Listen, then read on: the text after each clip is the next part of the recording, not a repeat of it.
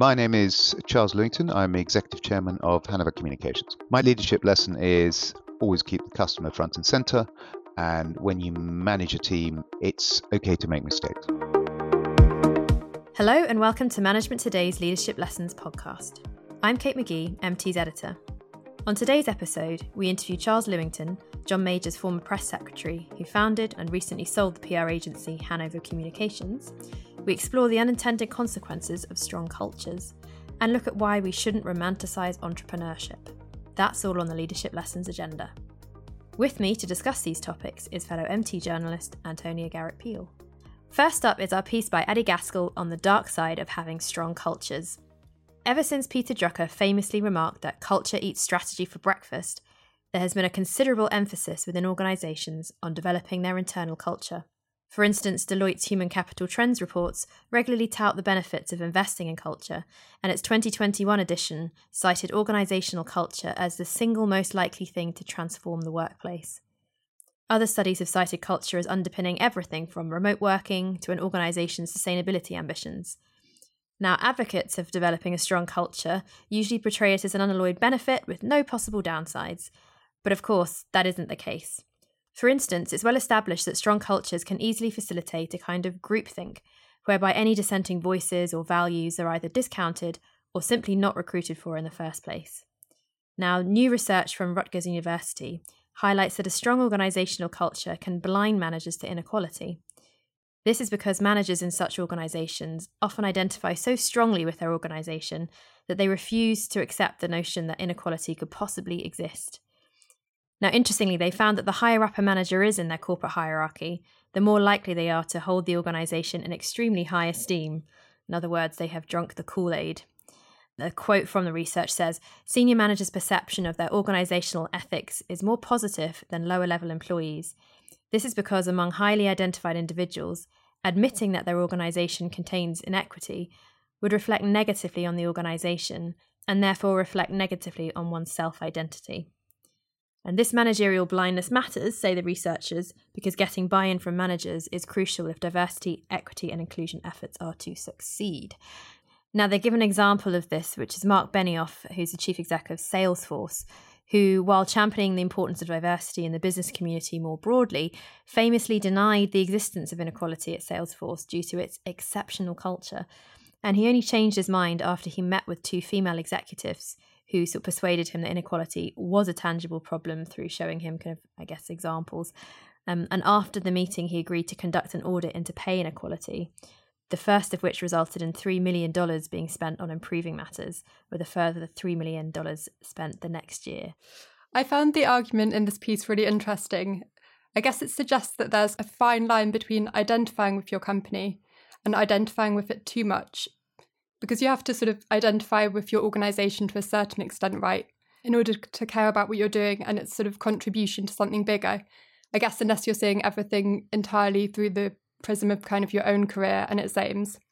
On the other hand, I've had researchers flag to me some of the other dangers of identifying too strongly with your business. So, for example, one professor told me that specifically in relation to founders and top execs, that if you identify too much with your company and your identity becomes too closely intertwined, then that kind of feeds the tendency for competition to become personal and sort of stokes rivalries up at the top. So it's an interesting point that seems to have wider relevance. Mm, I think that's really interesting. I've, I've always thought that in the context of a founder of their own business might be blind to its foibles because they've created it themselves and they, they don't want to admit that they've done anything wrong. But it's interesting that people, just worker bees moving up the corporate ladder, also have that same blindness to it. Yeah, and how it sort of spirals the further up you go. Mm. In the article, it says there are three ways that people can overcome that problem. And the first is to encourage managers to look for examples of unfairness within their own teams. And this helps them realise these issues exist in their workplace, counteracting the belief that it's not a problem for them. A second point is, instead of saying that managers who resist diversity efforts have a personal flaw, focus on the fact that they feel very positively towards the company. And, you know, that can make discussions about diversity more productive. And then finally, they said, make sure you're giving managers ways to learn about inequality in their teams, which could involve using anonymous surveys. I'm sure many of our listeners will use those sort of H R tools, um, and summaries of data like charts that show things like pay differences or opportunities for growth and how included people feel. And this can help leaders make better decisions about diversity. I think giving leaders facts about the situation means it's much less reliant on a leader's subjective opinion about a situation. The next article we wanted to discuss was Paul Simpson's interview of the serial entrepreneur and Habu C E O Martin Bish, who gave a really candid account of what it's like to be an entrepreneur. And he made three particularly interesting points. The first is that we need to resist romanticising being an entrepreneur. And he says there's a tendency to focus on the glamorous things, the brand or the easy things like creating a lovely logo. Although I should interject here, I'm sure that making a logo is not that easy. I'm sure you've got most of the... Uh, advertising world would say slightly differently, but focusing on those things rather than focusing on the things that he claims really matter. He says there's nothing romantic about spreadsheets or, for that matter, the fluctuating cost of capital. If you are thinking of launching your own business, he says you should ask yourself, what do I want out of this? Is it fame, wealth, status, or something else? And if you get it, will you be satisfied? In reality, he says most people become entrepreneurs for one reason only. They will work sixteen hours a day, endure constant stress, and probably neglect their own families, primarily for the benefit of not being told what to do. I think that's something we could probably all recognise there. So I think that's kind of a really interesting point. And he was also making just, a, I guess, a general point about how the U K in particular needs to change the perceptions of what it means to be an entrepreneur. And interestingly, he found that as he got older, when he walked into a meeting with a new V C, he'd often go into that room and find a twenty-something associate looking at him as if to say, well, if this guy was going to make any money, he would have done it by now. So I think it's quite interesting to unpick what we expect an entrepreneur to look like and, and act like, and also what we think being an entrepreneur is actually about. So I think it was a really fascinating interview from that perspective. Another point he made was that being an entrepreneur is effectively a matter of solving problems. But one of the biggest mistakes he sees people make is that they often try to solve problems doing what they are good at, rather than what is needed to fix the problem. And he says, when he started out with his background as a games writer and software engineer, if his company faced a problem, then he automatically assumed the solution was to develop a new feature. And he says, it took me the best part of ten years before I realised that, a lot of the time, the answer was something completely different, like running a better marketing campaign or focusing on user acquisition. Yeah, this reminds me of a conversation that I had about boomerang C E Os with Adrian Stallum, who's the Chief Change Officer at Sullivan and Stanley. And he argued that one of the perils of returning chief execs is that they rely too much on their past experiences and intuition, which he defines as a belief system that you don't challenge. And essentially what his argument boiled down to is that you have to be agile with your thinking. Because something worked once doesn't mean that it'll work again, and because it was suited to one set of circumstances doesn't mean it will be another. And I guess expertise is almost a third one that you could kind of add on top of those two, because you can see how it could be tempting to look for solutions within your existing or strongest skill set, but also how that could be to your detriment. And maybe this is a part of when an entrepreneur is founding a business, it is very much in their own image, I guess, but having the maturity to realise that you need lots of different skills in the room, and that sometimes it may not be you leading the charge on something and you have to allow somebody else to deal with the problem more effectively. So I think that's probably a, a big learning journey that I'm sure lots of, you know, founders and entrepreneurs go through. The third point he makes was that he was very critical of the government generally in saying that they didn't understand, well, first he said governments can barely spell entrepreneur, let alone understand how to support them. And he said that when the government thinks about business, they tend to only think about London and the city, but actually they really need to help people invest in businesses as a whole by making it a lot easier. I think that kind of comes back to almost what he was saying about not romanticising entrepreneurship. And I can see why we do it, because we like the big sort of flashy success stories. But on the other hand, one of the dangers is that it almost feeds this narrative that anyone can succeed as long as you're innovative and brilliant enough. And in a way, that gives the government a bit of a get-out clause. It's sort of a bit of an excuse for government inaction. Obviously, there is a survival of the fittest element, and you could argue that the Elon Musks and geniuses of this world maybe are always destined to succeed. But then there's all of those who fall in the middle, and neglecting them harms U K business. Yeah, I think that's a really good point, that if you make it about the person's individual characteristics, then it does take the pressure off the government to provide the right infrastructure for businesses to succeed. His charge against the current political class is they're very insulated and they have very little understanding of how business works. and that that's led to kind of various policies that just haven't been very effective. For example, he criticises the government's enterprise zone strategy, which is described as an arbitrary approach that will inevitably fail to support thousands of British entrepreneurs who are creating high-potential businesses from their kitchen tables. And I think in that he has a point, because if the government really is to help business owners, their criterion should surely be how good they are, not where they're based. Now, following on from our discussion on the last podcast, where we argue that management needs to be made aspirational again, is new research from the Chartered Management Institute, which shows that skilled managers act as a reputational insurance policy for businesses. Antonia, give us the details of the research. So the C M I commissioned YouGov to do some survey fieldwork looking at the state of U K leadership, and they found that only twenty-seven percent of workers assessed their manager as highly effective. eighteen percent, on the other hand, said their manager was either somewhat or highly ineffective. What's more, half of workers who described their boss as ineffective plan to leave their company in the next year, and only a third, or thirty-four percent, feel motivated to do a good job. So the report was really aimed at kind of serving as a rallying cry to U K P L C to stop neglecting this critical issue. The Institute's C E O, Anne Frank, described it as a wake-up call for a low-growth, low-productivity and badly managed Britain to take management and leadership seriously. She also said that skilled managers should be seen as a reputational insurance policy, in the sense that they will help prevent toxic behaviours. And that is something that was reflected in the findings. eighty-one percent of managers who had had formal management training reported feeling comfortable calling out bad behaviour, compared to seventy-three percent of those who hadn't.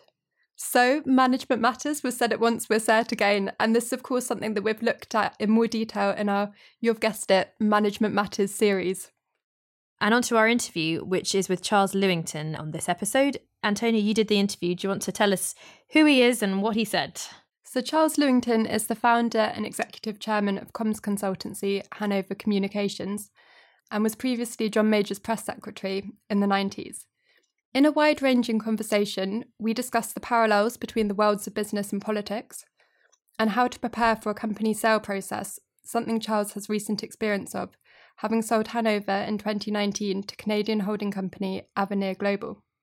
He also detailed his principles for growth, including the strength of knowing what you don't know, and let M T in on some of the secrets to crisis comms. Great, thanks Antonia. That's it for this week, and now on to the interview with Charles Lewington.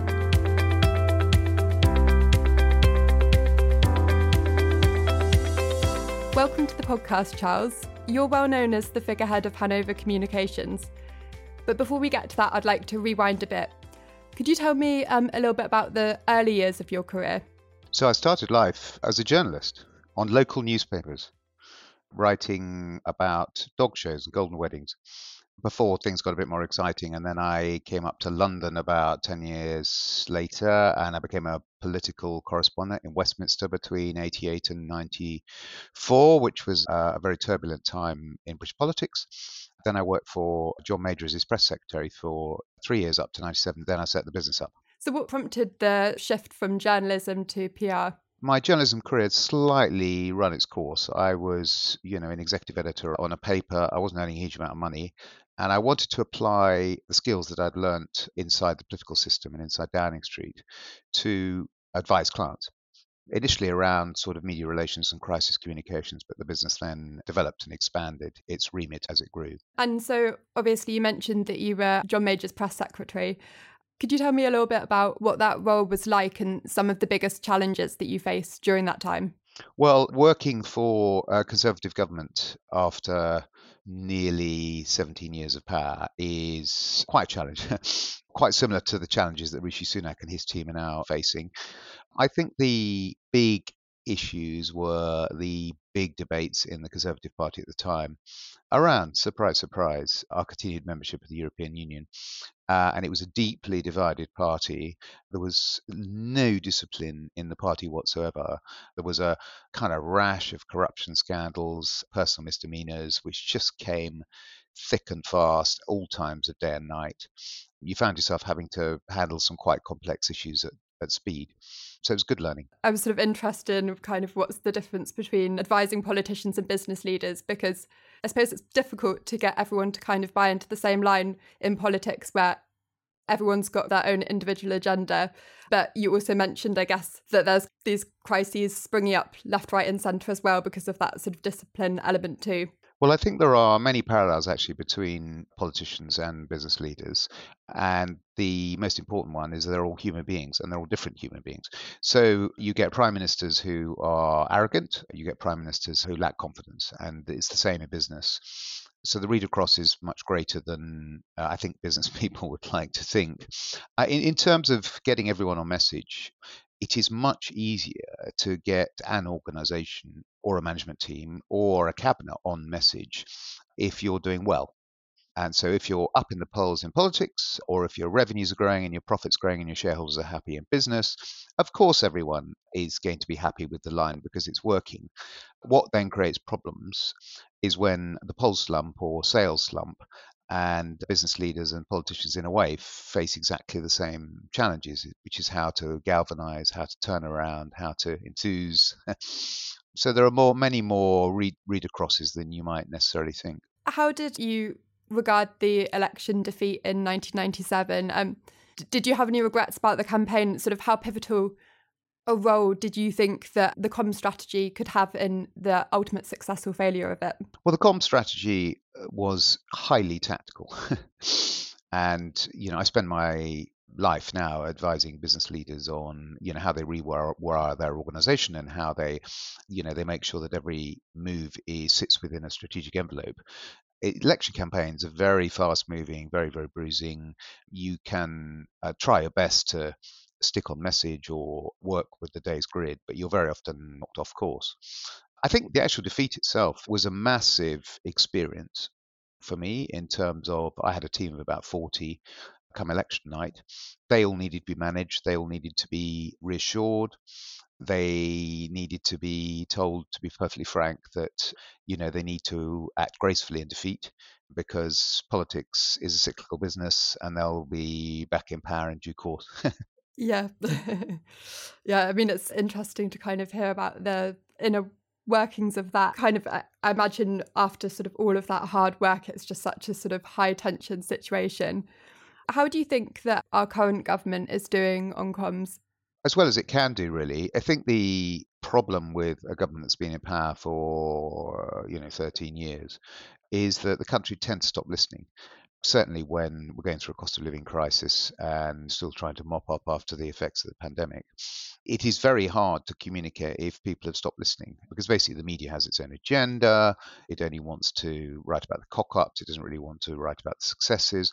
And indeed, I have lots of similar conversations with business leaders who say, why is it whenever I say this or I try that, you know, all the media coverage is negative? I feel very sorry for them, actually, but I think they're doing a pretty good job. And what about Rishi Sunak, I guess, on a more specific level in terms of managing his own reputation? Would you say a similar thing? I think Rishi Sunak is doing a pretty good job with his reputation. His frustration is that he thinks that hard work is the solution to everything.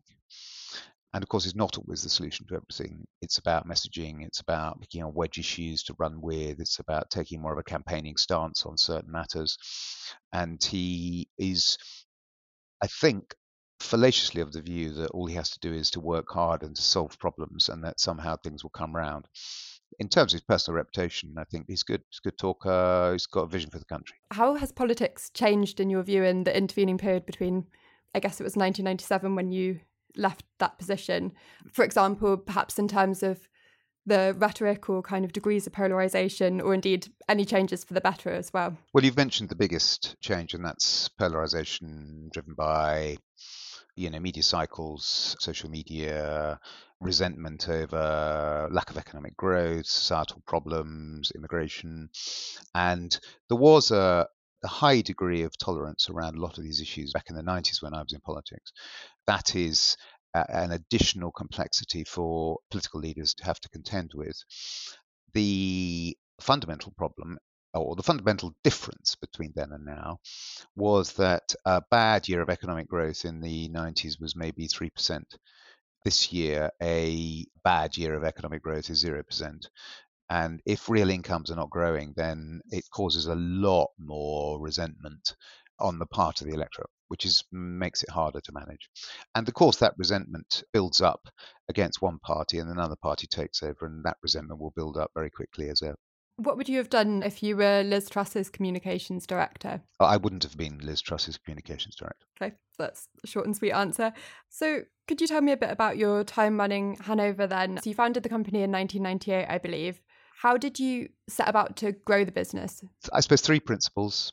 One is putting the customer first, and, and I know every business leader says that. But in the case of a consultancy, as with a law firm or a firm of accountants, you've got to recognize that a client is paying quite a lot of money for a high-end service. So you have to understand in complex detail what it is the client wants in terms of the balance between strategic advice and very good account director management and very, very bright researchers, so that the whole experience for them is a good one. And then you have to constantly monitor the service quality by setting up feedback loops through customer satisfaction so that you can always renew, learn, move forward. I think that's the first thing. The second thing is, someone said to me a long time ago that one of my strengths is I, I know what I don't know. And I've applied that to the business strategy of the business. So we set out from the outset to work in a fairly limited number of sectors. It's very easy when you set up a consultancy to say, oh, yes, I could do this or I could do that. But actually, I decided there are some key sectors that I wanted to work in. And I thought I would leave the other sectors to other people. So actually, over the years, we have majored on what we call now our eight value verticals, of which healthcare is a substantial part of the business. It represents forty percent of revenues. So I think that's worked. And then the other thing, and I wasn't really able to do this until about ten or twelve years, was to diversify geographically. And we set up in two thousand ten, we set up in Brussels, then we set up in Dublin, and we set up in the Middle East. And of course, now those are parts of the world that are growing much faster than we are. And we are also able to cross-sell uh, services to clients across what we call the EMEA region.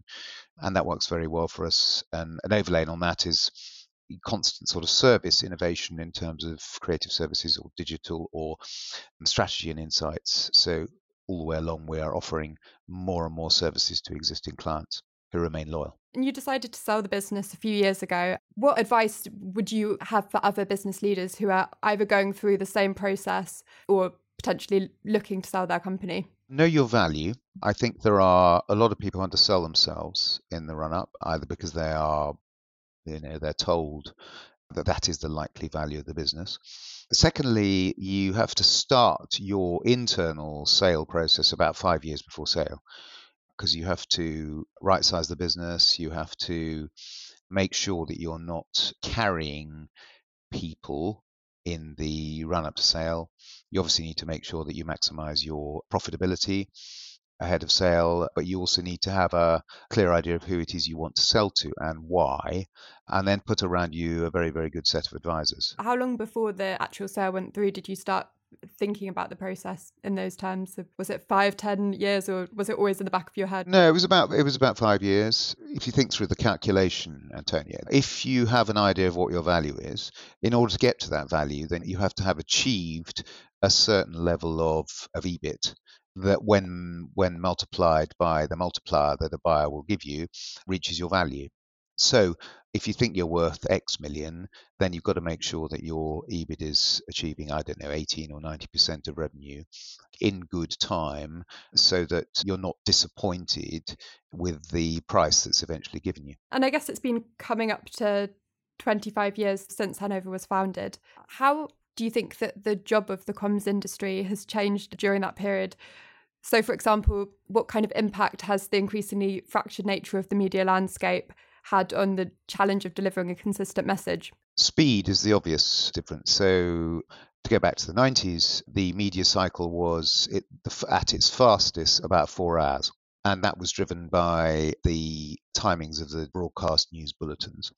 Nowadays, it's a matter of seconds, which puts a very, very high premium on good quality monitoring, responsiveness, working very, very closely with clients to ensure that they move as fast as you want them to do. And even when you're dealing with Newspapers, they have a digital-first approach. So, you know, you're dealing with the results first thing in the morning. The business teams on newspapers will be wanting to write digital versions of the story by ten o'clock. They'll want to do a piece of digital analysis by one o'clock or a piece of analysis on digital platforms by one o'clock. And then it's only till mid-afternoon they work out if there's anything left in the story that appears in the paper the following day. So all that has changed fundamentally, and there used to be a very leisurely approach that businesses took to results day, which was a breakfast, a market announcement, you know, they're one-to-one briefings between the chief executive and certainly certain key journalists. And that's all been truncated, to give you a business example. Sort of similarly, but with social media, I guess that means that your clients can communicate directly with their audience, whoever that is, which probably could be for the better or worse, depending on the situation. Well, it depends whether, you know, whether they're good at communicating with journalists or key stakeholders on social media. I mean, there are, if you take Elon Musk, for the sake of example, I mean, hardly a day goes by without some kind of highly random piece of online communication. Uh, you know, O'Leary, I mean, there are a lot of them who, who reach for a social media platform before they've even talked to their P R department. Obviously, a lot depends on the nuances of the specific situation, but are there any mistakes that you see repeated time and time again in crisis comms? Because I understand that's an area that you specialise in. Yeah, two or three. I think the first is that lawyers have their place around a crisis communications table, but it's only a place. And if you let lawyers dictate the pace with which you do things, you don't get your message out quickly enough sometimes. And I've spent a lot of time working alongside some very, very good lawyers. And it's a pleasure to work with those who really understand our discipline, just as I hope it's a professional experience for them to know that I understand how lawyers work. But I think that relationship is critical. And there have been some corporate catastrophes where lawyers have been too powerful around the crisis table. The second really important consideration is you've got to know your facts. And the number of times that, as in politics really, corporate leaders have been caught out issuing one statement only to subsequently discover they weren't in possession of the full facts. And I think we we saw that a bit with the NatWest Coutts saga, where, you know, there were too many people shooting from the hip without having all the facts at their, their fingertips. So I think that's extremely important. And the third thing is that you have to have a very well tried and tested communications response plan. So in other words, there's a sort of common assumption on the part of journalists that the crisis hits, you know, the crisis guys are called in and they all sit around the table and they work out what the answer is. Well, actually, well-run businesses that are rewired in anticipation of managing crises are those that perform best. Everyone knows their role. Everyone's clear about what they have to do. The structures are clear. The hierarchies are clear. And that leads to a better management of the crisis. The kind of crises that you're advising leaders on, have those changed over the last twenty-five years, or are they fundamentally pretty similar? I was reflecting with a colleague the other day about Bernard Looney and B P, who was forced to resign because of personal indiscretions. There was a previous chief executive of B P, a very, very smart man called called John Brown, different set of circumstances. He ultimately had to fall on his sword. So uh, in a way, when the personal life bumps into business leadership, that is not new, but there is more of it around because there are more whistleblowers. Women feel more empowered to make complaints about historic bad behavior. The media will more readily publish allegations because of the way that libel laws changed over the years. Uh, you know, so that is one example of where these things pop up quite a bit. But the other thing is also freedom of information. So could you expand a little bit on how that kind of plays out? Let's go back to NatWest Coutts. How was it that Nigel Farage found out that there was this dossier on him? He made what's known as a D S A R, uh, data subject access request into the business on any information from him, and out it all came. And I found it extraordinary, really, that the customer was able to get hold of this information without the chief executive of NatWest knowing about it. So I know that D S A Rs are a feature of G D P R legislation. They're not a feature of freedom of information. But I put it all in the general freedom of information bucket. What lessons would you say that you've learned about leadership, specifically from advising politicians and senior business leaders on comms? I guess you kind of will see mistakes that others have made and successes, and what kind of pictures that built up for you? Well, you know, my leadership principles, I touched on one of them earlier on, and that's uh, make sure your customer is front and center. So I suppose if you were to kind of relate that to politics, you know, you must put the voter front of center and never forget that they put you there in the first place. But more generally, and I think politicians are not very good at doing this because of the nature of the system, I'm a big believer in empowerment, particularly the next management level down in the business, because it helps people grow intellectually, it gives them greater career opportunities, they become better consultants the more that they are better managers of their own business. And I've also taken the view that it's okay to make mistakes, because actually that's how you learn. And I've learned a lot over the years making mistakes. That's not to say we have a, a no blame culture, which I think is a slightly overused expression, but it's okay to make mistakes. And in a way, it's far better that people make mistakes earlier on in their career that can then be corrected and adjusted, because they won't make them again. So those are sort of three of my personal leadership principles.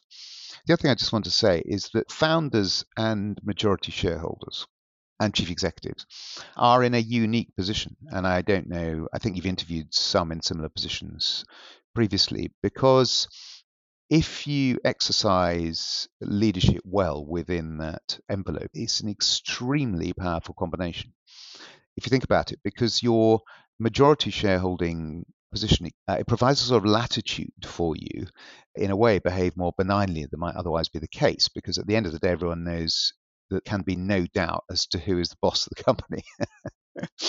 Anyway, I just thought I'd drop that in. Yeah, that's really interesting. How would you sort of characterize your style of leadership? I mean, similar but slightly different. Are you quite hands-on?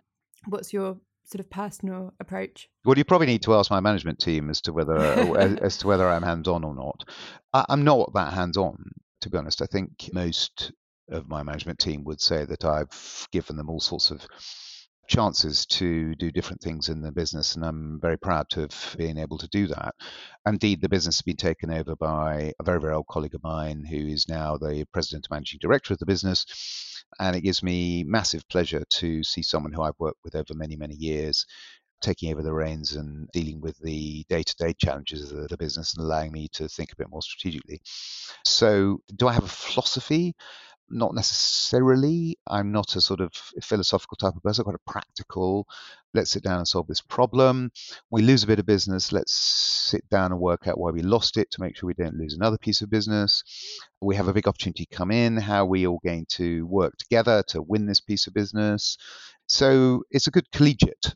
We've established a collegiate approach internally in the business, some of which is due to the structures and incentive systems that we put in place. But I think a fair part of it is down to my style. And you mentioned that your executive chairman role, which you took on earlier this year, has kind of enabled you to spend more time thinking strategically. I understand that your earnout ends this year. What are your plans? Do you plan to stay with Hanover? Yes, I definitely plan to stay with Hanover. The needs of the business have changed as we've grown. So, you know, some quick fundamentals. We've grown top line fifty percent over the last four years. We've grown profit or E B T by eighteen percent compound over the four years. And we've expanded into all the new markets that I've talked about earlier on, and we've developed new service lines. So we have some really quite big clients for whom we're executing twelve to fifteen different things for them.